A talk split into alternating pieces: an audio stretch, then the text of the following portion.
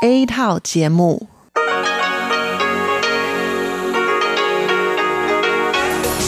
Đây là Đài Phát thanh Quốc tế Đài Loan RTI.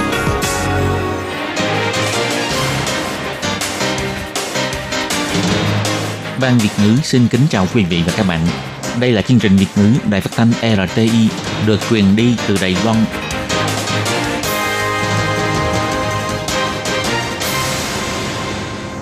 Tường Vi xin chào quý vị và các bạn. Chào mừng các bạn đến với chương trình phát thanh Việt ngữ Đài RTI. Các bạn thân mến, hôm nay là thứ Tư, ngày 28 tháng 11 năm 2018, tức là 21 tháng 10 âm lịch năm Mậu Tuất. Chương trình Việt ngữ của Đài RTI hôm nay sẽ được mở đầu bằng bản tin thời sự Đài Loan. Tiếp theo là phần chuyên đề, sau đó là các chuyên mục Tiếng Hoa cho mỗi ngày, Cẩm nang sức khỏe và cuối cùng sẽ được khép lại bằng chuyên mục ống kính rộng. Trước tiên xin mời quý vị cùng theo dõi nội dung tóm lược của bản tin thời sự Đài Loan.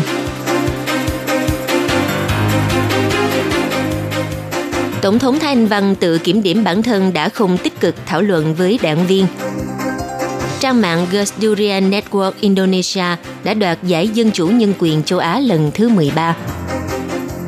Lượng du khách đến tham quan Đài Loan tiếp tục tăng trưởng, dự đoán đầu tháng 12 vượt 10 triệu lượt khách. Thanh long ruột đỏ Đài Loan rất được người tiêu dùng Việt Nam ưa chuộng. Cuộc bầu cử chính trong một, việc bỏ phiếu và mở phiếu diễn ra cùng lúc gây nhiều tranh cãi. Cuối cùng là mỹ phẩm làm trắng da chỉ có thể làm nhạt vết sạm da, ức chế phần nào sắc tố melanin. Sau đây xin mời quý vị cùng theo dõi nội dung chi tiết.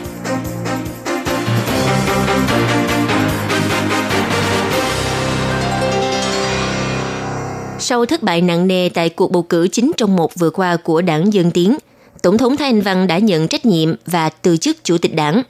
Sau đó lập tức triển khai công tác đến các thành phố huyện thị để lắng nghe ý kiến đóng góp của nhân dân. Ngày 28 tháng 11, Tổng thống Thái Anh Văn cho đăng tải bài viết trên trang Facebook của bà với tiêu đề Thư gửi cho đảng viên. Nội dung bài viết bày tỏ rằng sau cuộc bầu cử, người cần thay đổi nhất đó chính là bản thân bà – cho nên bà phải có nghĩa vụ nói cho toàn dân biết tâm trạng và những đánh giá kiểm điểm bản thân trong những ngày vừa qua sau thất bại của đảng Dân Tiến. Tổng thống Thái Anh Văn biểu thị, trong đợt bầu cử lần này, chính phủ đã nỗ lực hết sức để nói cho người dân biết tầm quan trọng của cải cách và quyết tâm của chính phủ. Tuy nhiên, trong quá trình cải cách đã gây bất mãn cho người dân, điều này thực sự gây ảnh hưởng đến tình hình tuyển cử. Đặc biệt là trong quá trình đẩy mạnh cải cách đã không mang lại sự an ủi cho những người bị ảnh hưởng – Đảng Dân Tiến trong lúc theo đuổi nền dân chủ đã không chú ý đến việc người dân liệu có đi kịp với bước chân của đảng Dân Tiến hay không. Hơn nữa, đảng Dân Tiến đã không kịp thời mang lại sự quan tâm hỗ trợ cho người dân trong quá trình chuyển đổi cải cách, theo đuổi kinh tế năng lượng và giải quyết vấn đề ô nhiễm không khí. Có thể nói, chính phủ trong khi theo đuổi mục tiêu thay đổi Đài Loan đã quên đi cảm xúc của người dân, chỉ tập trung dùng những thuật ngữ chuyên ngành để giải thích chính sách quốc gia mà không đạt được hiệu quả giao lưu chia sẻ với người dân. Hơn nữa khi chính phủ xúc tiến và thực hiện chính sách, đôi khi không xem xét chi tiết các yếu tố ảnh hưởng đến cuộc sống của người dân. Những yếu tố đó đã dần dần tích lũy trong lòng người dân, đó cũng là lý do khiến người dân không hài lòng đối với đảng cầm quyền. Cuối cùng, Tổng thống Thái Anh Văn nhấn mạnh đảng Dân Tiến đã từng thất bại trong quá khứ, nhưng mỗi lần đều tự kiểm điểm và trưởng thành hơn sau khi thất bại. Sau khi từ chức chủ tịch đảng, tôi sẽ là một tổng thống rất khác, Tôi cũng hy vọng rằng đội ngũ cầm quyền sẽ tự kiểm điểm trong khiêm nhường và dũng cảm thay đổi. Sau hai giai đoạn xét duyệt, ngày 28 tháng 11, ông Tô Gia Toàn, Chủ tịch Quỹ châu Á vì Nhân quyền, Viện trưởng Viện Lập pháp Đài Loan công bố trang mạng Gus Durian Network Indonesia đã đoạt giải Dân chủ Nhân quyền châu Á lần thứ 13 của Quỹ Đài Loan vì Dân chủ – khẳng định sự đóng góp của trang mạng Gus Durian trong việc lên tiếng vì các cộng đồng thiểu số và yếu thế, đề cao những cống hiến trong giao lưu hòa bình giữa các tôn giáo và dân tộc. Ông Tô Gia Toàn nói,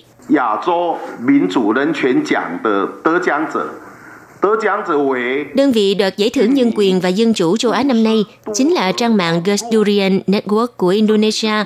Đây là một tổ chức được thành lập năm 2010 tại Indonesia – nó có sức ảnh hưởng trên 300 thành phố toàn Indonesia và được sự ủng hộ của nhiều thanh niên đến từ các tôn giáo khác nhau.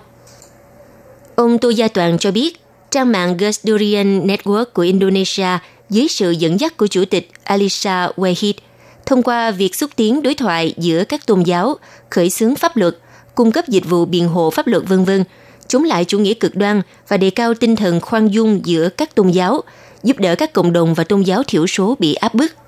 Những năm gần đây, tổ chức này không những thành công giúp cho chính phủ Indonesia kiểm điểm lại các luật pháp kỳ thị tôn giáo thiểu số và cũng đã nhiều lần đóng góp vai trò người hòa giải trong các sự kiện xung đột, đấu tranh tôn giáo, xúc tiến đối thoại và tương tác giữa các tôn giáo, giúp xây dựng lại niềm tin cộng đồng. Ông Tô Gia Toàn nhấn mạnh, những người đoạt giải thưởng nhân quyền dân chủ châu Á trở thành tấm gương quan trọng đối với nền nhân quyền châu Á. Đài Loan sẽ tiếp tục cố gắng trong sự nghiệp quảng bá tinh thần dân chủ và bảo vệ nhân quyền đến khắp nơi trên thế giới. Ông Tô Gia Toàn nói, năm nay là năm thứ 70 tuyên ngôn nhân quyền thế giới và cũng là năm thứ 20 tuyên ngôn người bảo vệ nhân quyền được thông qua. Từ trước đến nay, tâm lý không cùng sắc tộc chính là nguyên nhân quan trọng dẫn đến sự áp bức và phi chính nghĩa trong xã hội loài người. Dù là về tôn giáo, sắc tộc hoặc giới tính và giai cấp, vẫn luôn là rào cản vô hình mà chúng ta cố gắng phá vỡ trong nhiều năm qua. Ông hy vọng giải thưởng năm nay có thể cổ vũ tinh thần cho những người bảo vệ nhân quyền cho cộng đồng bị áp bức. Quỹ Đài Loan vì Dân Chủ cũng kêu gọi chính phủ các nước nên gia tăng bước tiến trong việc nhận thức cũng như đã kích những bất công mà cộng đồng yếu thế đang phải gánh chịu, chung tay xây dựng một xã hội đa nguyên, thật sự tôn trọng nhân quyền, hòa bình và bao dung. Vào ngày 28 tháng 11, Cục trưởng Cục Du lịch Bộ Giao thông ông Chu Vĩnh Huy tiến hành báo cáo tại Ủy ban Giao thông Viện Lập pháp chỉ ra rằng lượng du khách tham quan Đài Loan đạt 8 triệu 920 nghìn lượt người, tăng trưởng 3,59% so với cùng kỳ năm ngoái. Dự đoán lượng du khách tham quan Đài Loan vào thời điểm đầu tháng 12 sẽ vượt con số 10 triệu lượt khách, lập thành tích vượt mốc 10 triệu lượt khách trong 4 năm liên tiếp – trong nội dung bản báo cáo thành quả thực thi chính sách chiến lược phát triển du lịch bền vững của Đài Loan đến năm 2020, Cục trưởng Cục Du lịch ông Chu Vĩnh Huy chỉ ra rằng kết cấu thị trường du khách quốc tế đến Đài Loan năm nay đã có bước chuyển đổi mới, khai thác thành công 4 thị trường lớn bao gồm thị trường Đông Bắc Á, thị trường các nước hướng năm mới, thị trường Âu Mỹ, Hồng Kông và Macau cùng với thị trường Trung Quốc. Năm nay, lượng du khách quốc tế đạt 8 triệu 920 nghìn lượt người – tăng 3,59% so với cùng kỳ năm ngoái. Ông Chu Vĩnh Huy nói. Tại các thị trường chủ đạo như 18 nước trong chính sách hướng năm mới đạt mức tăng trưởng 15,65% so với năm ngoái. Đặc biệt, theo thống kê đến tháng 10 năm nay, lượng khách quốc tế đã đạt hơn 8 triệu 922 nghìn lượt người, tăng 3,59% so với cùng kỳ năm ngoái. Ngoài ra, ông Chu Vĩnh Huy cũng chỉ ra rằng sức hút của du lịch Đài Loan nhận được nhiều sự khen ngợi của quốc tế. Trong năm 2018, Đài Loan lọt vào top 5 trong danh sách địa điểm du lịch không thuộc tổ chức Hồi giáo tốt nhất do hãng Mastercard thực hiện.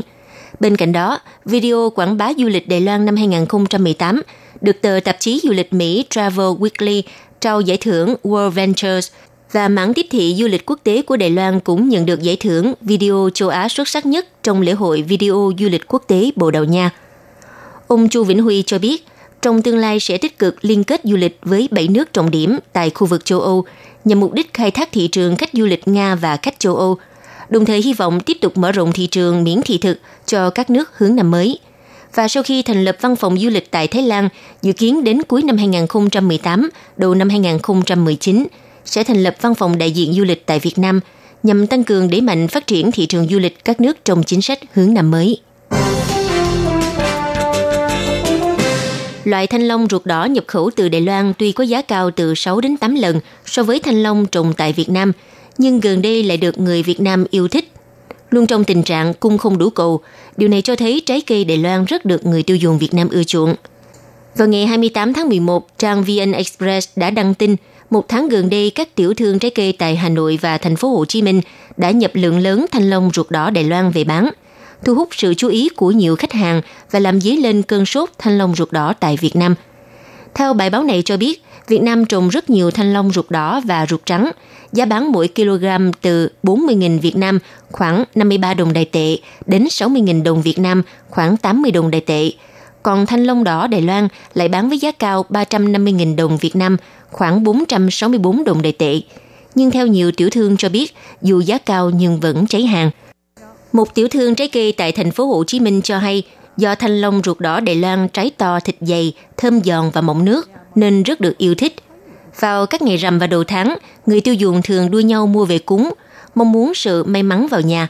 Vì ở Việt Nam màu đỏ còn tượng trưng cho sự may mắn. Mỗi lần nhập hàng đều phải nhập nhiều thùng, tuy giá cao nhưng lúc nào cũng đắt khách. Một khách hàng cho biết chị từng nhiều lần đến Đài Loan du lịch. Chị rất ấn tượng với quy hoạch tiêu chuẩn cũng như là yêu cầu về chất lượng của nông sản phẩm Đài Loan. Vì thế chị rất thích và cảm thấy an tâm khi dùng trái cây Đài Loan. Ngoài thanh long ra thì chị còn thường hay mua quả na xuất khẩu của Đài Loan về Việt Nam. Cuộc bầu cử 9 trong 1 năm 2018 vừa qua là cuộc bầu cử lớn nhất trong lịch sử Đài Loan. Trong ngày bỏ phiếu, giao thông đã bị tê liệt tại các điểm bầu cử. Theo quy định, thời hạn bỏ phiếu đến 16 giờ chiều ngày 24 tháng 11. Tuy nhiên do lượng cử tri đi bỏ phiếu quá đông đã dẫn đến tình trạng sau 16 giờ chiều vẫn có người chưa vào bỏ phiếu. Trong lúc vừa xếp hàng chờ tới lượt bỏ phiếu, vừa có thể lên mạng xem kết quả bầu cử. Điều này làm dấy lên nghi ngờ về kết quả bỏ phiếu, đồng thời nhiều người phản ánh các địa điểm bầu cử quá ít nên cử tri phải xếp hàng chờ đợi quá lâu. Bầu cử chính trong một năm nay còn kết hợp với 10 cuộc trưng cầu dân ý. Người dân phản ánh nội dung trưng cầu dân ý phức tạp, cần thời gian đọc hiểu và đóng dấu bỏ phiếu. Vì thế làm chậm tiến độ bỏ phiếu, dẫn đến tình trạng sau 16 giờ vẫn còn nhiều cử tri xếp hàng chờ bỏ phiếu. Thậm chí một số nơi ở Đài Bắc đến 19 giờ tối cùng ngày mới hoàn tất việc bỏ phiếu. Các chuyên gia chỉ trích Ủy ban bầu cử Trung ương đã mắc nhiều sai sót trong việc lên kế hoạch trình tự bầu cử.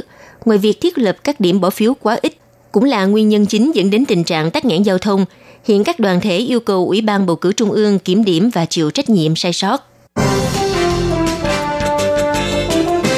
Người Đài Loan rất thích làn da trắng, vì thế có không ít mỹ phẩm làm trắng da, quảng cáo tuyên truyền sản phẩm giúp cho làn da ngâm đen trở nên trắng mịn sau khi sử dụng sản phẩm.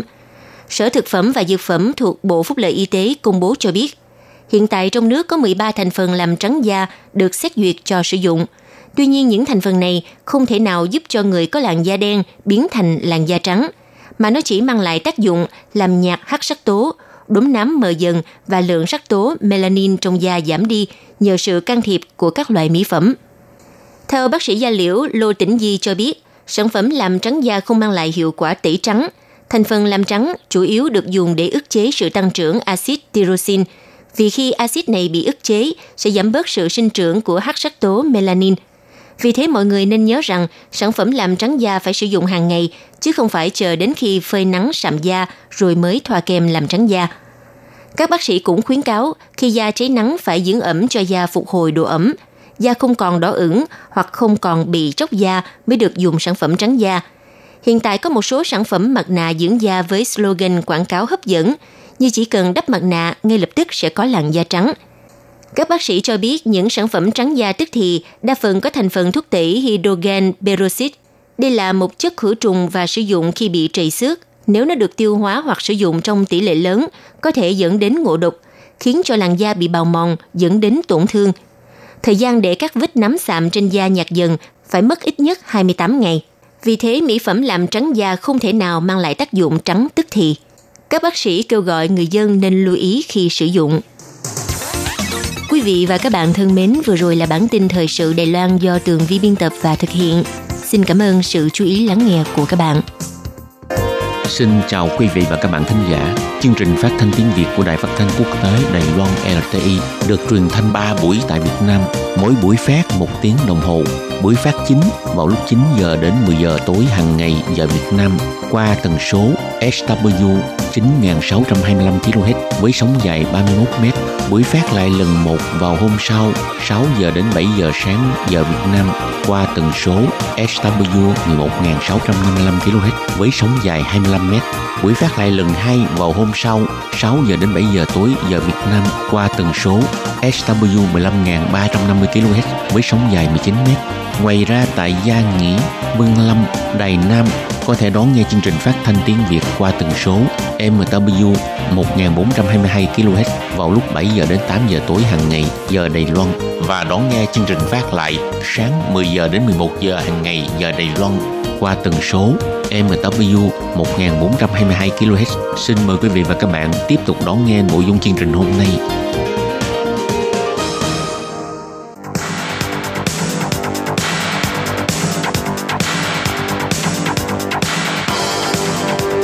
Đây là đài phát thanh quốc tế Đài Loan RTI, truyền thanh từ Đài Loan.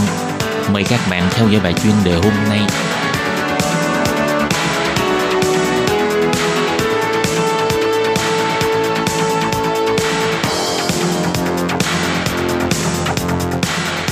Hello, tôi Kim xin kính chào các bạn. Hoan nghênh các bạn đến với bài chuyên đề ngày hôm nay. Các bạn thân mến, trong bài chuyên đề hôm nay, tôi Kim xin giới thiệu với các bạn đề tài Giáo dục theo chính sách hướng năm mới của Đài Loan đã làm thay đổi môi trường giáo dục cao cấp của Đài Loan. Và sau đây, tôi Kim xin mời các bạn cùng theo dõi nội dung chi tiết của bài chuyên đề ngày hôm nay nhé.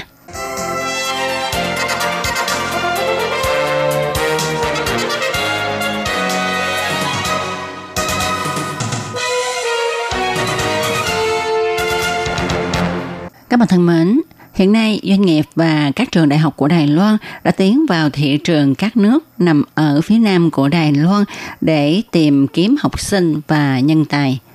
Các sinh viên nước ngoài đến từ các nước phía nam của Đài Loan đã dần dần làm thay đổi diện mạo của các trường đại học tại Đài Loan ra sao? Tại các trường đại học, ngoài việc xây dựng các phòng cầu nguyện, chứng nhận Halara, các sinh viên đến lấy bằng tiến sĩ từ Ấn Độ với năng lực lý toán rất mạnh đã trở thành hậu thuẫn nghiên cứu đỉnh nhọn của trường đại học Thanh Hoa, Đài Loan. Chuồng lên lớp vang lên, các nữ sinh viên đầu trùm khăn kính chạy vào lớp chăm chú nghe giảng bài. Rồi giá cho đến, các sinh viên này lại chạy ra khỏi lớp đến xếp hàng vào phòng cầu nguyện để làm lễ rất thành tâm. Thật ra thì cảnh này không lạ đối với các nước Hồi giáo, nhưng nay cảnh này lại thường thấy tại các trường đại học Đài Loan. Những năm gần đây, các trường đại học Đài Loan chiêu sinh tại các nước Đông Nam Á do ảnh hưởng ít con hóa. Số sinh viên đến từ Việt Nam, Malaysia, Ấn Độ, Indonesia ngày càng đông. Trong 10 năm qua, tăng trưởng hơn 200%. Con số này là chưa tính đến bộ phận trao đổi sinh viên ngắn hạn. Theo thống kê, trong 10 năm qua, các sinh viên đến Đài Loan du học từ các nước phía nam của Đài Loan vào năm 2008 là 3.116 người. Vào niên độ 2017, con số này đã vượt hơn 10.000 người. Ngoài ra, năm 2016, tổng số sinh viên các nước này đến Đài Loan du học là 28.000 người. Năm 2017 là 38.000 người, trong vòng một năm tăng trưởng 35,7%. Hiện tại, tại các trường đại học Đài Loan, ta không còn thấy chỉ là những gương mặt của người Hoa mà thôi, mà chúng ta có thể thấy các gương mặt sinh viên của các nước khác. Các sinh viên Đông Nam Á đã trở thành thế lực hùng mạnh mới trong các trường đại học. Để chăm sóc cho các sinh viên đạo hồi, các trường đại học đua nhau xây dựng các phòng cầu nguyện, mà các phòng này còn to hơn cả phòng cầu nguyện được thiết lập tại ga xe lửa Đài Bắc. Hiện tại, các trường đại học cũng đã có những hàng ăn được chứng nhận HALA, cung cấp thức ăn không thịt heo. Không những thay đổi này đã tiêm vào trường đại học Đài Loan màu sắc Đông Nam Á, cũng làm cho nền giáo dục cao cấp của Đài Loan có diện mạo mới. Theo thống kê, hiện tại các sinh viên đến Đài Loan du học đông nhất là Malaysia với 13.380 người, kế đến là Việt Nam 4.463 người, Indonesia đứng thứ ba 4.061 người. Nhìn về góc độ tăng trưởng thì Việt Nam tăng nhiều nhất. Trong vòng 10 năm nay tăng 2,8 lần. Cái đến là Malaysia tăng 2,3 lần. Điều gây chú ý nhất là Ấn Độ từ 323 người tăng đến 1.035 người, tăng trưởng gấp 2,2 lần. Sinh viên Ấn Độ rất mạnh về lý toán. Thị trường Ấn Độ cũng rất coi trọng về chất bán dẫn, cho nên trường đại học Thanh Hoa và trường đại học Giao thông Đài Loan chiêu sinh rất nhiều sinh viên Ấn Độ và doanh nghiệp trước bán dẫn Đài Loan cũng đã liên kết với trường đại học Thanh Hoa để trưng cầu nhân tài Ấn Độ làm việc cho họ. Do đó, nó cũng mang lại diện mạo mới và tư duy mới cho các trường đại học Đài Loan. Các bạn thân mến, các bạn vừa đón nghe bài chuyên đề ngày hôm nay do Tố Kim biên soạn thực hiện. Tố Kim xin cảm ơn các bạn đã theo dõi. Thân chào tạm biệt các bạn. Bye bye.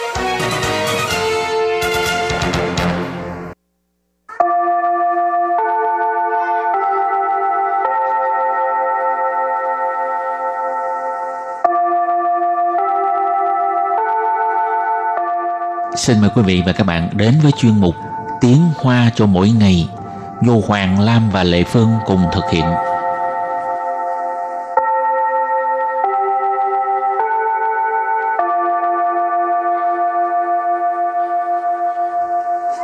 Hoàng Lam và Lệ Phương xin chào các bạn. Anh Hoàng Lam, Lam có... có nhiều sách cũ đem đi bán. À, có đem đi bán chưa? Chưa. Có thể ờ, đem tới cái mà có hỏi qua rồi. À. Mua rẻ lắm. Một cuốn bao nhiêu? một cuốn à, nhiều cái nó không lấy nữa à. bây giờ thường thường loại sách mà đàm thoại anh ngữ hội thoại uh-huh. anh ngữ họ mới mua chứ còn mấy sách khác nữa. hình như người ta có quy định á chẳng hạn như sách giáo khoa là phải trong vòng mấy năm thôi người ta mới mua còn lâu quá người ta không mua cho cũng không lấy nữa chửi vậy đó. Cái còn CD bán rẻ lắm. Lần trước có một đống CD để em hỏi bao nhiêu nữa hai mươi mấy đồng? Trời nó có hai mươi lăm đồng. wow, uổng quá vậy. Vậy thôi cho người khác cho rồi coi ai muốn thì cho. Mà CD rồi cũ quá. Hỏi là không hợp. Thôi vậy thì tự nghe cho rồi. Hôm nay mình học cái gì đó có liên quan tới tiệm sách cũ ha. Ừ thu mua tiệm thu mua sách cũ bây giờ chúng ta học hai câu hai câu số 1 tiệm sách cũ có bán sách giáo khoa không câu số 2 có lẽ là có bạn gọi điện thoại hỏi thử xem bây giờ mời các bạn lắng nghe cô giáo đọc hai câu mẫu này bằng tiếng hoa 二手书店有卖教科书吗？有吧，你打电话问问看。Trước tiên xin giải thích câu mẫu số 1. 二手书 店 书店tức là tiệm sách, hiệu sách. Ơ sổ tức là cũ. Ơ sổ书店tức là tiệm sách cũ, tức là tiệm thu mua lại những sách báo cũ. Hay là mua CD. với là bán nữa. Ừ. Ờ, thu mua rồi hay lại bán lại. 有卖 dù mai có bán giáo cơ su giáo cơ su sách giáo khoa mà mà không bây giờ ghép lại các từ này thành câu hoàn chỉnh mời cô giáo đọc lại câu này bằng tiếng hoa 二手书店有卖教科书吗？二手书店有卖教科 书吗? Câu này có nghĩa là tìm sách cũ có bán sách giáo khoa không? Và câu thứ hai, có lẽ là có, bạn gọi điện thoại hỏi thử xem. 有吧，你打电话问问看。有吧？有吧？có lẽ là có. Nì Nì bạn Tà điện hoa tà điện hoa gọi điện thoại。Wần Wần Khan Wần Wần Khan hỏi thử xem Bây giờ chúng ta ghép lại các từ vựng này thành câu hoàn chỉnh. Mời cô giáo đọc lại câu này bằng tiếng Hoa. Dù bà Ní tả điện hoa Wần Wần Khan Dù bà Ní tả 电话问问看。Câu này có nghĩa là có lẽ là có, bạn gọi điện thoại hỏi thử xem. Và bây giờ chúng ta bước sang phần từ vựng mở rộng.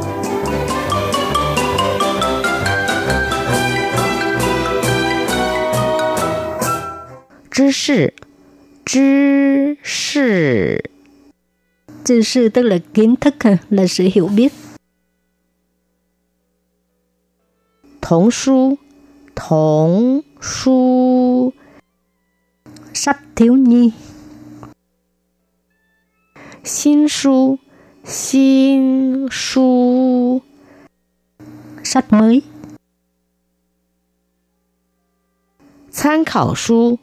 参考书 sách tham khảo ha.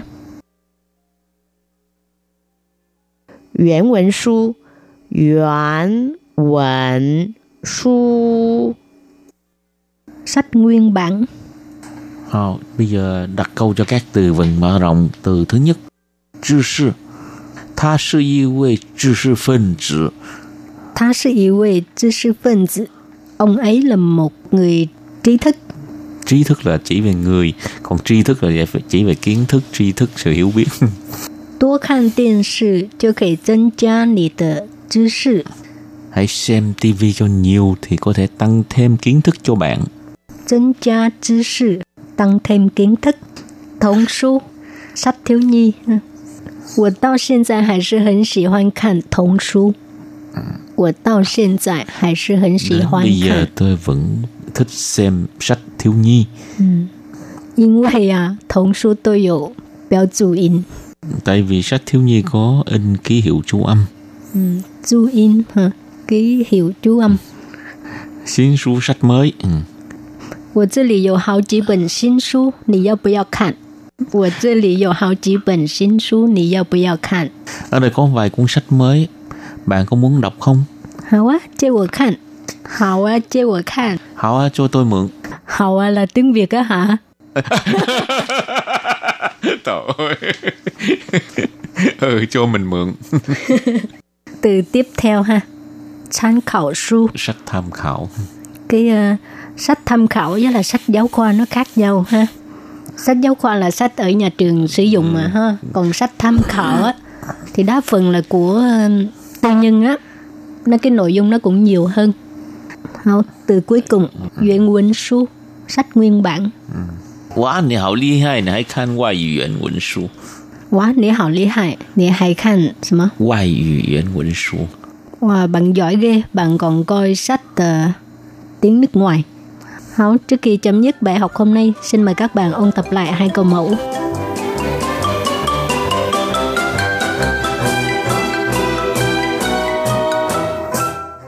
二手书店有卖教科书吗？有吧， 你打电话问问看。 Trước tiên xin giải thích câu mẫu số 1二手书店 书tên đó là tiệm sách, hiệu sách Ơ sầu đó là cũ ha Ơ sầu书店đó là tiệm sách cũ Tức là tiệm thu mua lại những sách báo cũ ha Hay là Mua CD với là bán nữa. Ờ, ờ, thu mua rồi hay lại bán lại 有 卖 Dù mai có bán 教科书 giáo科书 sách giáo khoa 吗？ mà không bây giờ ghép lại các từ này thành câu hoàn chỉnh mời cô giáo đọc lại câu này bằng tiếng hoa 二手书店有卖教科书吗？ 二手书店有卖教科书吗？ Câu này có nghĩa là tìm sách cũ có bán sách giáo khoa không? Và câu thứ hai, có lẽ là có, bạn gọi điện thoại hỏi thử xem. 有吧？你打电话问问看。有吧？ dù ba Có lẽ là có. Nì Nì, bạn. Tà điện hoa Tà điện hoa, gọi điện thoại.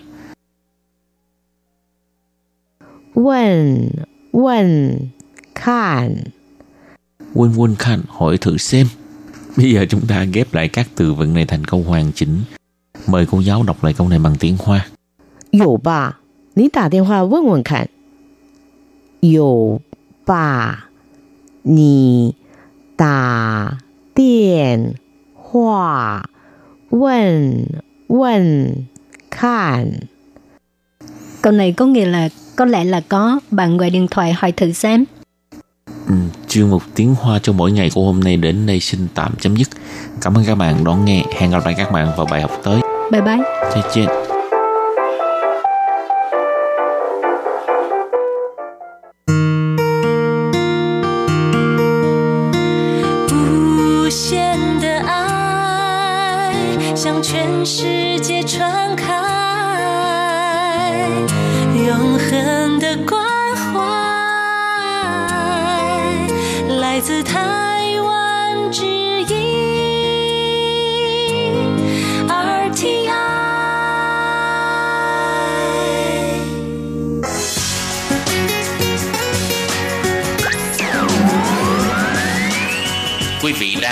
chương trình Việt ngữ Đài RTI truyền thanh từ Đài Loan. Mời các bạn theo dõi tiết mục Cẩm nang sức khỏe do Tố Kim thực hiện. Tiết mục Cẩm nang sức khỏe sẽ cung cấp những thông tin về sức khỏe cho các bạn tham khảo, chăm sóc tốt sức khỏe mình. Hello, Tất Kim xin kính chào các bạn. Hoan nghênh các bạn đã đến với chương mục Cẩm nang sức khỏe ngày hôm nay. Các bạn thân mến, hiện nay thì thời tiết đã trở lạnh. À, thật ra thì vào tháng 11 ha thì cũng chưa có lạnh lắm, vẫn còn mùa thu. Nhưng mà hiện nay ở Đài Loan ha thì thời tiết thường lạnh đột ngột và mùa thu năm nay hình như là ngắn hơn. Chẳng những ở Đài Loan mà tại các nước khác như là Mỹ, à, Thụy Sĩ vân vân thì mùa thu cũng hình như là ngắn lại. À, có bạn cho biết là ở Thụy Sĩ ha mùa thu hình như chỉ có một ngày rồi qua ngày sau thì tuyết rơi rồi. Điều này cho thấy là hiện nay ờ, trên toàn trái đất thời tiết thay đổi rất là bất thường. Và như chúng ta được biết ha là vào mùa đông á, thì dịch cúm sẽ xuất hiện và nó sẽ lây lan rất là nhanh chóng đôi khi bộc phát thành một dịch thật là lớn. Và ở Đài Loan thì khoảng giữa tháng 10 chính phủ Đài Loan có mở chiến dịch tiêm phòng cúm miễn phí cho trẻ con và người trên 50 tuổi. Tuy nhiên, việc tiêm phòng vaccine là một điều mà nhiều người lo ngại, tại vì à, đôi khi ha vaccine xảy ra vấn đề, chẳng hạn như là có những cái chất lân cận trong vaccine hay là đổi màu, thì à, điều này có ảnh hưởng đến sức khỏe hay không? Và đôi khi tiêm vaccine thì nó cũng không có tác dụng gì lớn. Tại vì cái con virus à, được làm thành cái mũi vaccine nó không trùng hợp với lại cái con virus mà gây bệnh cúm trong năm đó. À, chúng ta phải làm thế nào? Có nên tiêm hay không? Nhất là cho những trẻ nhỏ. Vậy thì trong chương mục hôm nay tôi kim sẽ bàn về đề tài này. Mời các bạn cùng đón nghe nha.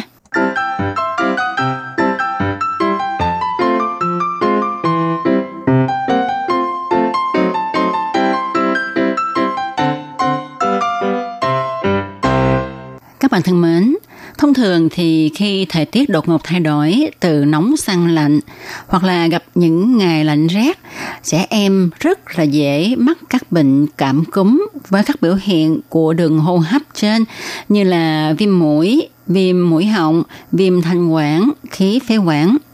Triệu chứng của trẻ em bị cảm cúm là nhức đầu, nóng sốt, ho, sổ mũi kèm theo buồn ói.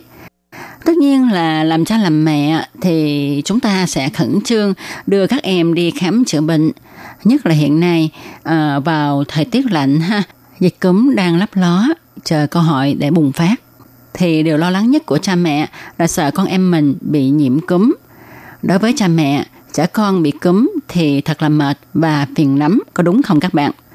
Chẳng thà mình bị bệnh ha, còn hơn là con mình bị bệnh.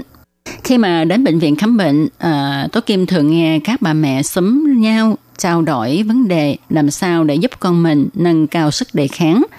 Hoặc là có nhiều bà mẹ góp ý là nên đưa trẻ tới trạm y tế tiêm ngừa vaccine phòng chống cúm. Nhưng mà có nhiều bà mẹ lại chần chừ, lưỡng lự. Vì dạo này uh, có nhiều thông tin cho biết là vaccine phòng ngừa cúm xảy ra vấn đề. Nhưng các bạn biết đó ha, thì có mũi tiêm bị đổi màu, rồi có mũi thì có lợn cợn những vật trắng. À, khiến cho nhiều bà mẹ lo lắng là chúng ta có nên cho con mình đi tiêm vaccine phòng ngừa hay không.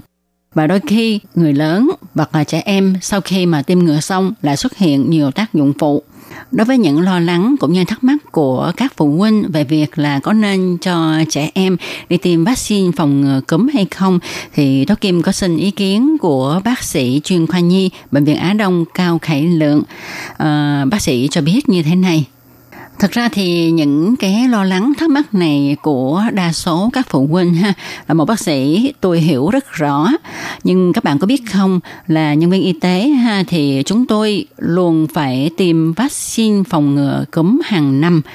Tại phòng khám của tôi thì có một số phụ huynh cho biết là họ đặc biệt quan tâm đến những tác dụng phụ của vaccine chống cúm mới. Mặc dù qua thí nghiệm vẫn chưa có điều gì bất thường, trong khi đó một số khác lại cho rằng cúm AH1N1 thực tế cũng không ảnh hưởng đến sức khỏe nhiều hơn là cúm theo mùa. Cho nên có cần tiêm vaccine cúm hay không? Ờ, theo tôi thì như thế này, Tác dụng của vaccine chủ yếu là sử dụng sức mạnh của virus. Bản thân virus sẽ sinh ra protein. Nhờ protein gây kích thích hệ miễn dịch trong cơ thể của chúng ta để mà sản sinh ra những phản ứng miễn dịch. Sau này khi có cơ hội tiếp xúc với loại virus này thì dựa vào hệ thống miễn dịch có sẵn trong cơ thể của chúng ta thì để sinh ra nhiều chất kháng thể. Thực tế, vaccine cúm có chia ra làm hai loại – Thứ nhất là loại vaccine hoạt tính và thứ hai là cúm chết hay còn gọi là bất hoạt. Ở Đài Loan á, thì chủ yếu sử dụng loại vaccine cúm chết để tiêm chích vào người để phòng bệnh ha. Tuy nhiên ở một vài quốc gia như là nước Nga hay là các nước châu Âu thì họ sử dụng vaccine hoạt tính bằng cách là phun vào mũi họng ưu điểm của vaccine hoạt tính tức là vaccine sống ha là tạo ra chất kháng thể mạnh hơn và nâng cao hệ thống miễn dịch Tuy nhiên khi sử dụng vaccine hoạt tính sẽ đem lại nhiều tác dụng phụ hơn là ờ, vaccine cúm chết hay còn gọi là vaccine bất hoạt. Nói một cách khác, tác dụng của vaccine cúm là sau khi tiêm chủng vào người là nhằm kích thích sự hoạt động của hệ thống miễn dịch và tạo ra nhiều chất kháng thể để chống lại virus bên ngoài xâm nhập vào cơ thể của chúng ta. Tuy nhiên, ờ, Tố Kim cũng được nghe nhiều phụ huynh nói về quan niệm của mình rằng không nên tiêm vaccine vì tiêm vào người cũng như là đưa virus xâm nhập vào cơ thể. Đáng lý ra là mình không có bệnh, không có bị cúm, nhưng sau khi tiêm vaccine xong sẽ làm cho mình mắc bệnh. Vậy à, có đúng như phụ huynh đã lo ngại, lý do là con mình khỏe mạnh, không đau ốm, nhưng khi cho con tiêm vaccine xong thì chúng bắt đầu sinh bệnh. Và đây cũng là nghi ngại của rất là nhiều người. Thật ra những lo lắng nghi ngại này của nhiều phụ huynh không phải là không có căn cứ. Vì có rất nhiều đứa trẻ đang khỏe mạnh, rồi sau khi mà đi tiêm vaccine phòng cúm xong thì về trẻ lại mắc bệnh. Về hiện tượng này thì có một cách giải thích theo chứng cứ khoa học rằng trong quá trình đưa em đi tiêm ngừa vaccine phòng chống cúm ha, thì à, tất nhiên là chúng ta phải đưa đến môi trường đông người để mà tiêm chích, như là đến bệnh viện nè, đến trạm y tế hoặc là ở trong nhà trường, vân vân. Chứ không phải chúng ta mời y tá đến nhà phục vụ để mà chích ngừa. Như thế khi mà các em này đến những chỗ đông người, tức là các em đã nằm trong một môi trường tiêm chích là nơi công cộng đông người cho nên á, ờ, có cơ hội bị lây bệnh cao vì vậy, chưa hẳn là đã tiêm chủng là không mắc bệnh. Có thể trong quá trình tiêm ngừa tại bệnh viện hay là những nơi công cộng thì các em đã bị lây bệnh rồi. Do đó, khi mà vaccine ờ, được tiêm vào cơ thể thì nó không có kịp để mà sản sinh ra chất kháng thể để cho các em chống lại căn bệnh cúm. Mặc dù như thế nào thì à, vẫn kiến nghị các bậc phụ huynh nên đưa trẻ em đi tiêm chủng vaccine chống cúm bởi vì chức năng miễn dịch của trẻ em không được mạnh khỏe như là người lớn. Hơn nữa, trẻ em lại nằm trong nhóm nguy cơ bị lây bệnh cao. Cộng thêm các em thường xuyên đến chơi những môi trường công cộng, những nơi tập trung đông người.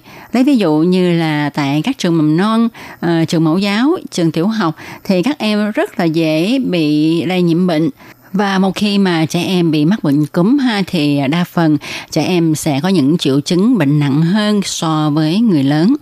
Chẳng những vậy ha thì những người cao tuổi thì cũng nên tiêm phòng cúm tại vì sức đề kháng của những người cao tuổi ha cũng đã yếu à, cũng như trẻ em vậy đó. Cho nên rất là dễ bị cúm nặng.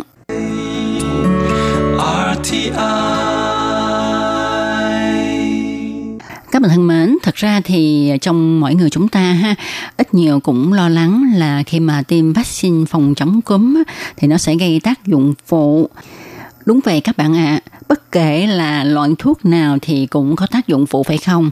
Thì khi mà chúng ta tiêm vaccine phòng chống cúm thì nó vẫn có những cái tác dụng phụ. Tuy nhiên số lượng người bị tác dụng phụ của vaccine này không cao. Những tác dụng phụ thường thấy là khi được tiêm chích sẽ tiết ra chất protein. Chất protein lưu trong người sẽ sản sinh ra một vài triệu chứng giống như là người bị cảm. Lấy ví dụ là ở chỗ tiêm chích có cảm giác gây ra đau nhức, à, có người thì bị ho, bị chảy nước mũi, mệt mỏi, thân nhiệt hơi cao, nhưng so với triệu chứng thực sự của bị cúm thì khác hẳn. Khi mà thực sự bạn bị lây nhiễm cúm thì cơ thể của bệnh nhân sẽ bị sốt cao, toàn thân quể quải. Do đó ha, khi mà phụ huynh thấy con mình sau khi được tiêm ngừa xong thì con mình nằm mệt như trên giường và hiểu lầm là con mình bị bệnh cúm. Thật ra thì luôn cả người lớn cũng vậy. Sau khi tiêm ngừa xong vẫn xuất hiện các triệu chứng trên như là mệt mỏi. Nhưng mà khi được nghỉ ngơi khoảng 2 ngày thì họ sẽ trở lại bình thường. Tuy nhiên, những trường hợp này cũng xảy ra rất là ít các bạn ạ. À. Các bạn đừng quá lo lắng nha. Các bạn có biết không, theo thống kê hiện nay và được khoa học chứng minh thì việc phòng chống dịch cúm tốt nhất là nên tiêm ngừa vaccine.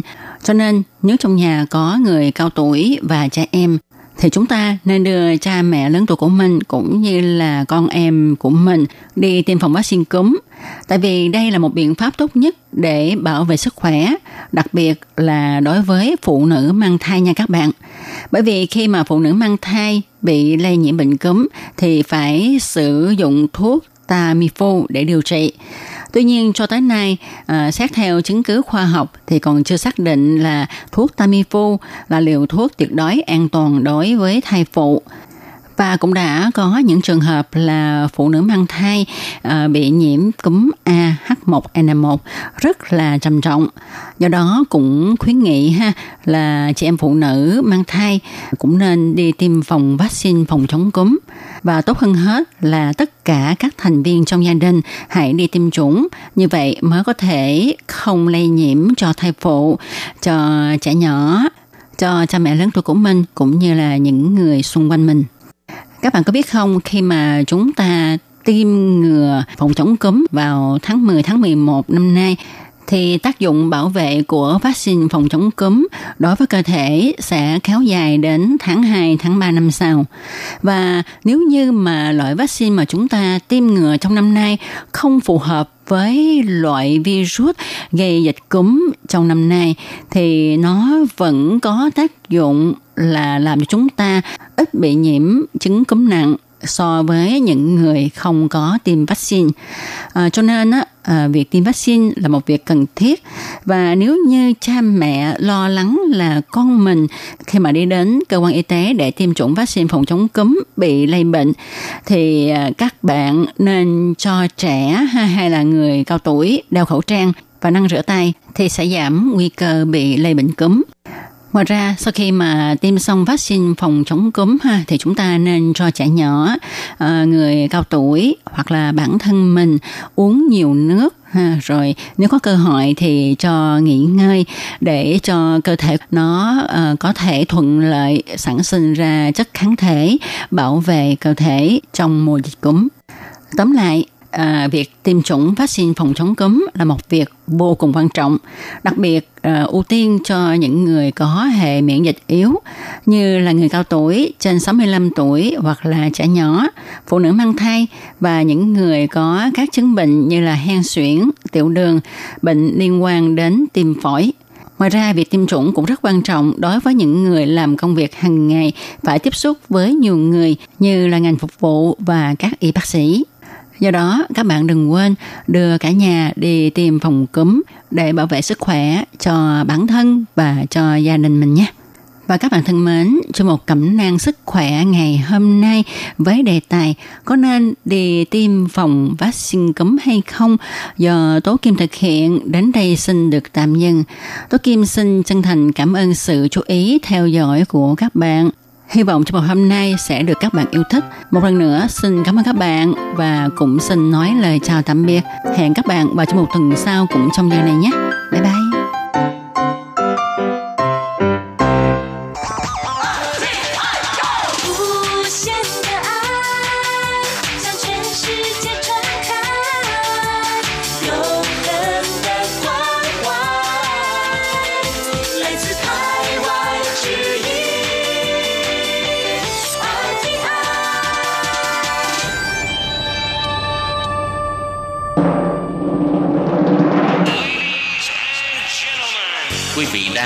Chương trình Việt ngữ Đài RTI truyền thanh từ Đài Loan.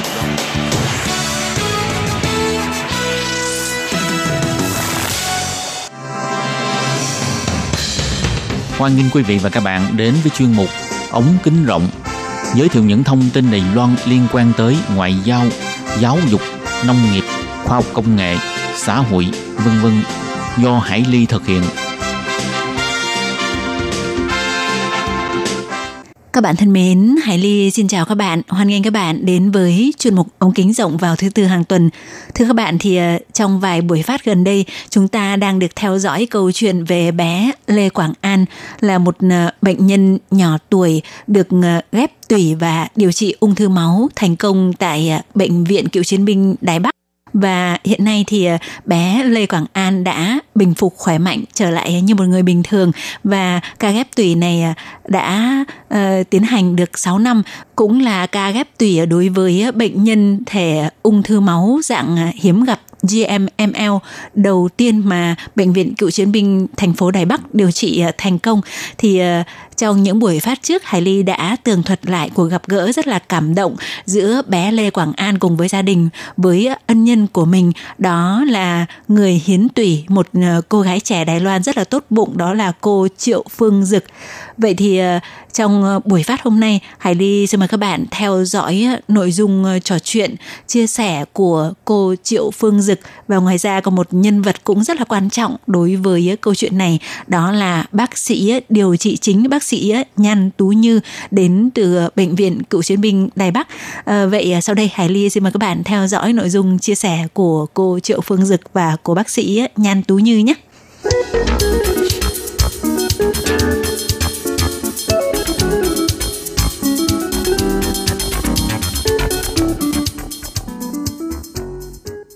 Vâng, ờ, trước tiên thì Hải Ly xin ờ, vô cùng hoan nghênh ờ, cô Triệu Phương Dực đến với chương trình và xin hỏi Phương Dực là khi hiến tủy cho Quảng An thì lúc đó bạn bao nhiêu tuổi, đang làm gì hay là còn đi học?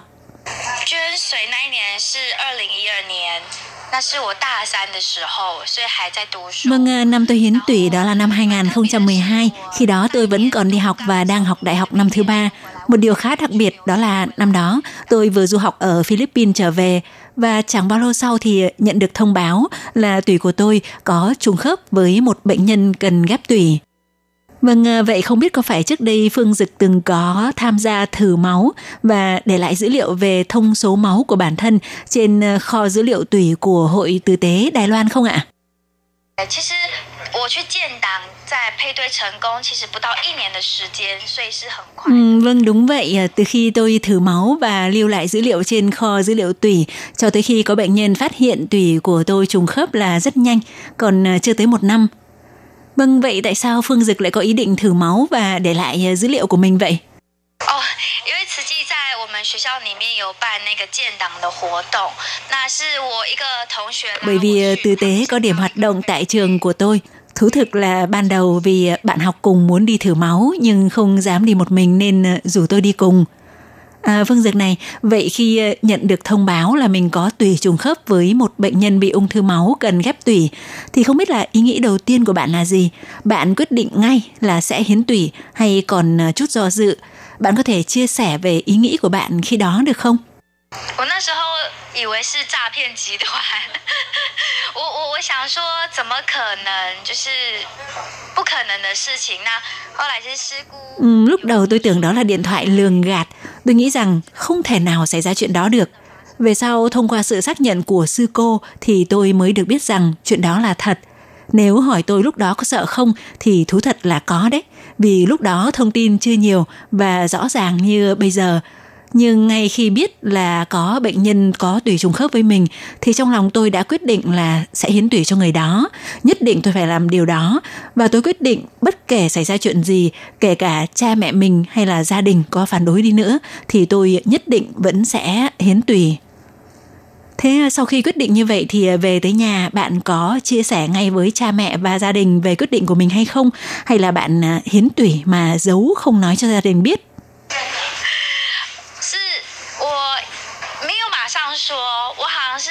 Ừ, không đâu. cũng phải sau đó vài ba ngày mới dám nói vì bản thân tôi cũng cần có thời gian để tìm hiểu kỹ hơn và hấp thu tin tức vừa nhận được.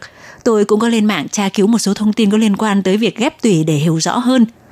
Vâng, ờ, thông thường nếu nói đến tủy thì ờ, chúng ta hay tưởng tượng đến ờ, tủy sống và có cảm giác là nếu một người bị trích lấy tủy thì trước hết là sẽ rất đau đớn và sau nữa có khả năng sẽ gây ảnh hưởng rất không tốt cho sức khỏe. Đặc biệt nhiều người trước đây vẫn thường nghĩ rằng khi tủy sống có vấn đề nếu không may mắn và không cẩn trọng thì coi chừng còn bị bán thân bất toại nữa. Vậy với kinh nghiệm của bản thân đã từng hiến tủy thì ờ, Phương Dực có thể chia sẻ với mọi người một số kiến thức chính xác về hiến tủy được không ạ? Nó có nguy hiểm đối với người hiến tủy hay không? Quan niệm về hiến tủy trước đây của mọi người là quan niệm cũ. Khi quyết định hiến tủy thì tôi mới biết, hóa ra có thể hiến tủy bằng phương pháp khác với mọi người vẫn nghĩ. Ví dụ như trường hợp của tôi thì ờ, tôi chọn hiến tủy bằng cách hiến máu ngoại vi tạo tủy vì khi đó tôi đang bước sang giai đoạn ờ, thực tập. Vì vậy chọn cách hiến tủy này thì ờ, thời gian nằm viện ngắn cũng không cần phải nghỉ dưỡng quá nhiều ngày sau khi hiến tủy và thực tế cũng đã chứng minh hiện nay tôi rất khỏe mạnh, cũng không phải mất quá nhiều thời gian, không hề ảnh hưởng đến cuộc sống thường nhật và công việc của người hiến tủy. Nói chung đây là phương pháp hiến tủy ờ, an toàn. Các bạn thân mến, thì ờ, không chỉ tại Đài Loan mà trên toàn thế giới, theo quy định của rất nhiều các tổ chức chuyên hỗ trợ người bệnh bị ung thư máu tìm kiếm người hiến tủy, thì ờ, để tránh những phiền hà không cần thiết cho hai bên, thông thường trong giai đoạn đầu khi bệnh nhân mới được hiến tủy và tiến hành ghép tủy, thì ờ, người bệnh và người hiến tủy sẽ không được trực tiếp liên lạc với nhau. Thậm chí có thể có gặp gỡ chung tại hoạt động tạ ơn mang tính tập thể giữa rất đông người được nhận tùy và người ghép tùy chung, nhưng đều không ai được biết cụ thể người nào cho tùy người nào, mà chỉ có thể liên lạc qua tổ chức từ thiện bằng cách gửi thư hoặc gửi thiệp viết tay để hỏi thăm nhau. Và trung tâm liên lạc cũng không tiết lộ bất cứ một chi tiết nào về thông tin cá nhân của hai bên – nhiều nhất có khả năng chỉ được cho biết về giới tính của người cho tủy, vì đó là chi tiết mà bác sĩ cần cho bệnh nhân biết trước khi thực hiện ghép tủy. Do vậy thì ờ, ban đầu người hiến tủy cũng không hề biết người mà mình ờ, tặng tủy là người lớn hay trẻ em hay là bao nhiêu tuổi và thường thì sau một thời gian khá lâu, khi bệnh nhân ghép tủy đã hoàn toàn hồi phục và xác định đã vượt qua thời gian nguy hiểm, thì khi đó, tổ chức hỗ trợ tìm kiếm tủy mới tổ chức cho hai bên gặp mặt trực tiếp. Thì vào ngày 4 tháng 11 vừa rồi, đã diễn ra một cuộc gặp vô cùng xúc động giữa bệnh nhân nhỏ tuổi Lê Quảng An cùng với cô Triệu Phương Dực, người đã hiến tủy cho bé An. và chúng ta hãy nghe cô Phương Dực chia sẻ là khi cả gia đình bé Quảng An được mời lên sân khấu và lúc đó có cả gia đình thì ờ, liệu cô có cảm nhận được ai là người đã nhận tùy từ mình hay không? Vậy ờ, chúng ta hãy cùng nghe cô Phương Dực chia sẻ nhé. 我一看到那个 spotlight 的时候，我就知道是这个小男孩。我不知道，我就知道就是。Ừ, khi cả gia đình bước lên sân khấu qua ánh đèn chiếu thì ờ, tôi đã nghĩ thầm đó chính là bé Quảng An. Không hiểu tại sao tôi lại có cảm giác đúng là cậu bé đó. Bởi vì ờ, khi bước lên sân khấu, tôi thấy có cha, có mẹ, có anh trai và có cậu bé. Nhưng tôi cảm nhận chính là bé Quảng An. Không hiểu vì sao, chỉ biết đó là cảm giác của tôi ờ, khi đó. Ngoài ra thì ờ, cô Phương Dực cũng chia sẻ cho biết cô cảm thấy giữa cô và bé Quảng An dường như cảm nhận được một sợi dây liên hệ rất đặc biệt, rất kỳ diệu. Phương Dực nói như sau. 很神奇，我印象蛮深刻的就是。我当时候捐完骨髓的时候提着那一袋。Ừ, thực sự là rất kỳ lạ. Vào ngày mà tôi ờ, hiến tủy cho cậu bé, khi cầm trên tay túi máu tạo tủy của mình trao cho người của tử tế mang lên Đài Bắc, thì ờ, đến sáng hôm sau tôi nói với em gái là um, chị đang linh cảm là giờ này uh, bệnh nhân đang nằm trong phòng ghép tủy và đang được truyền máu của chị tôi cũng không hiểu nổi tại sao mình lại có cảm giác như vậy nữa. Và sau đó khi nghe thượng nhân ở Hoa Liên cho biết cũng như ngày hôm nay, cũng như trong buổi gặp cũng như trong buổi gặp gỡ, cũng như trong buổi gặp gỡ vào ngày hôm nay được cha mẹ của Quảng An chia sẻ, ngày ghép tùy của Quảng An chính là ngày 25 tháng 7 thì quả thực là cảm nhận của tôi không sai chút nào, đúng là giữa hai chúng tôi có một sự liên kết thật kỳ diệu. Vâng, sau cùng thì Hải Ly xin mời Phương Dực hãy chia sẻ thêm đôi lời về việc là việc mà Phương Dực quyết định dù cho mọi người có phản đối có không ủng hộ thì vẫn cứ quyết tâm để hiến tủy cho bé Quảng An. Vậy thì cái việc làm như vậy đã mang lại cái ý nghĩa ra sao đối với cuộc đời của bạn? 我只能说， Tôi ờ, chỉ nghĩ rằng bất cứ việc gì mình làm mà là điều tốt thì ở sau này chắc chắn ông trời sẽ cho mình nhiều thứ và chắc chắn đó đều là những điều tốt đẹp. Thực ra tôi không hề nghĩ rằng là mình làm chuyện đó là cái điều gì lớn lao quá. Không phải vậy. Tôi nghĩ việc mà mình đã làm cũng là một điều rất bình thường thôi. Bởi vậy ờ, nhiều khi tôi hay tâm sự với mẹ tôi rằng tôi gặp được ông xã này rồi sinh được một cậu con trai rất dễ thương thì ờ, chính là nhờ những sự chọn lựa trước đây mà tôi đã quyết định. Tôi có được hạnh phúc như ngày hôm nay liệu có liên quan tới việc tôi đã từng hiến tủy hay không? Tôi nghĩ chắc là có đấy. Các bạn thân mến, Vừa rồi các bạn đã được nghe cô Triệu Phương Dực là ân nhân của bệnh nhân nhỏ tuổi Lê Quảng An chia sẻ về cảm nghĩ của cô khi quyết định hiến tủy cho cậu bé này. Còn tiếp theo trong phần cuối của chương trình, Hải Ly xin mời các bạn tiếp tục nghe những lời chia sẻ của bác sĩ Nhan Tú Như, bác sĩ chuyên khoa huyết học nhi của Bệnh viện Cựu chiến binh Đài Bắc, cũng chính là bác sĩ chịu trách nhiệm ca ghép tủy và toàn bộ quá trình điều trị phục hồi trong suốt gần một năm trời sau đó cho Quảng An. Vậy sau đây, Hải Ly xin mời các bạn cùng theo dõi nội dung trò chuyện của Hải Ly với bác sĩ nhé. Vâng, à, Hải Ly xin chào bác sĩ Nhan Tú Như và trước hết xin mời bác sĩ chia sẻ với các bạn thính giả của đài RTI về việc bé Lê Quảng An có phải là bệnh nhân ung thư máu nhỏ tuổi đầu tiên đến từ Việt Nam do Bệnh viện Cựu chiến binh Đài Bắc tiến hành ghép tủy thành công có đúng không ạ? 因为之前其实主要做的都是台湾的，然后他是自己透过管道联络我们，然后所以 À, đúng vậy, bởi vì trước đó chúng tôi chỉ điều trị cho bệnh nhân người Đài Loan mà thôi. Và Quảng An tới bệnh viện của chúng tôi điều trị là do tổ chức tử tế liên hệ. Và đây cũng là trường hợp bệnh nhân nhỏ tuổi người nước ngoài đầu tiên điều trị ung thư máu tại bệnh viện của chúng tôi.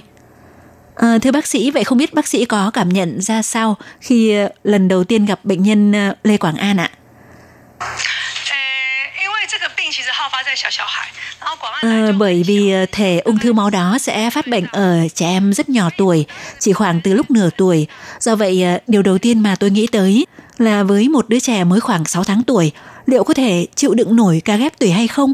Hơn nữa không biết bệnh nhân có chịu phối hợp không và nhất định cần phải có mẹ ở bên cạnh. Ngoài ra khi đó Quảng An cũng còn đang bú sữa mẹ, do vậy cần phải cân nhắc tới vấn đề bú sữa. Ngoài ra cũng còn một số vấn đề về chuyên môn, nói chung là sẽ phức tạp hơn các bé có độ tuổi lớn hơn.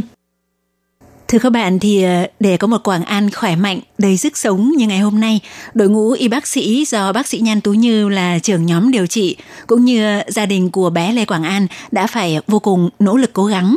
Và bé Quảng An chính là trường hợp đầu tiên bị mắc bệnh ung thư máu thể hiếm gặp GMML ở trẻ em mà đội ngũ chuyên khoa huyết học của bệnh viện Cựu chiến binh thành phố Đài Bắc tiến hành ghép tủy thành công. Và tới nay bé đã ghép tủy được 6 năm và hoàn toàn khỏe mạnh, không còn phải dùng bất cứ loại thuốc gì. Có thể nói đây chính là một kỳ tích của y học. Và sau đây, Hải Ly sẽ mời bác sĩ ờ, Nhan Tú Như chia sẻ về suy nghĩ của bà. Trước khi tiến hành ghép tủy thì ờ, bà và đội ngũ điều trị nắm trong tay bao nhiêu phần trăm sẽ đi đến thành công trong ca ghép tủy này thì ờ, bác sĩ cho biết như sau. 我觉得主要是他对于我们医院还有我的老师，因为其实移植不是我做，是我跟了我们的老师。那移植的过程，Tôi cảm thấy mẹ của Quảng An đối với tôi thực ra không phải chỉ đối với riêng tôi, vì ca ghép tủy của Quảng An là do người thầy của tôi là phó giáo sư Khiêu Tông Khiết chỉ đạo hướng dẫn và theo dõi cho ca bệnh cùng với tôi. Chúng tôi đã có kinh nghiệm rất dày dặn nhiều năm trong ờ, điều trị các thể ung thư máu khác, cũng như đã điều trị cho rất nhiều bệnh nhân nhỏ tuổi bị ờ, ung thư máu thành công. Các bạn thân mến, thì à, câu chuyện về bệnh nhân nhỏ tuổi người à, Việt Nam bị mắc bệnh à, ung thư máu dạng hiếm gặp GMML bé Quảng An, được bệnh viện Cựu chiến binh thành phố Đài Bắc ghép tủy và điều trị thành công, cũng xin được khép lại tại đây.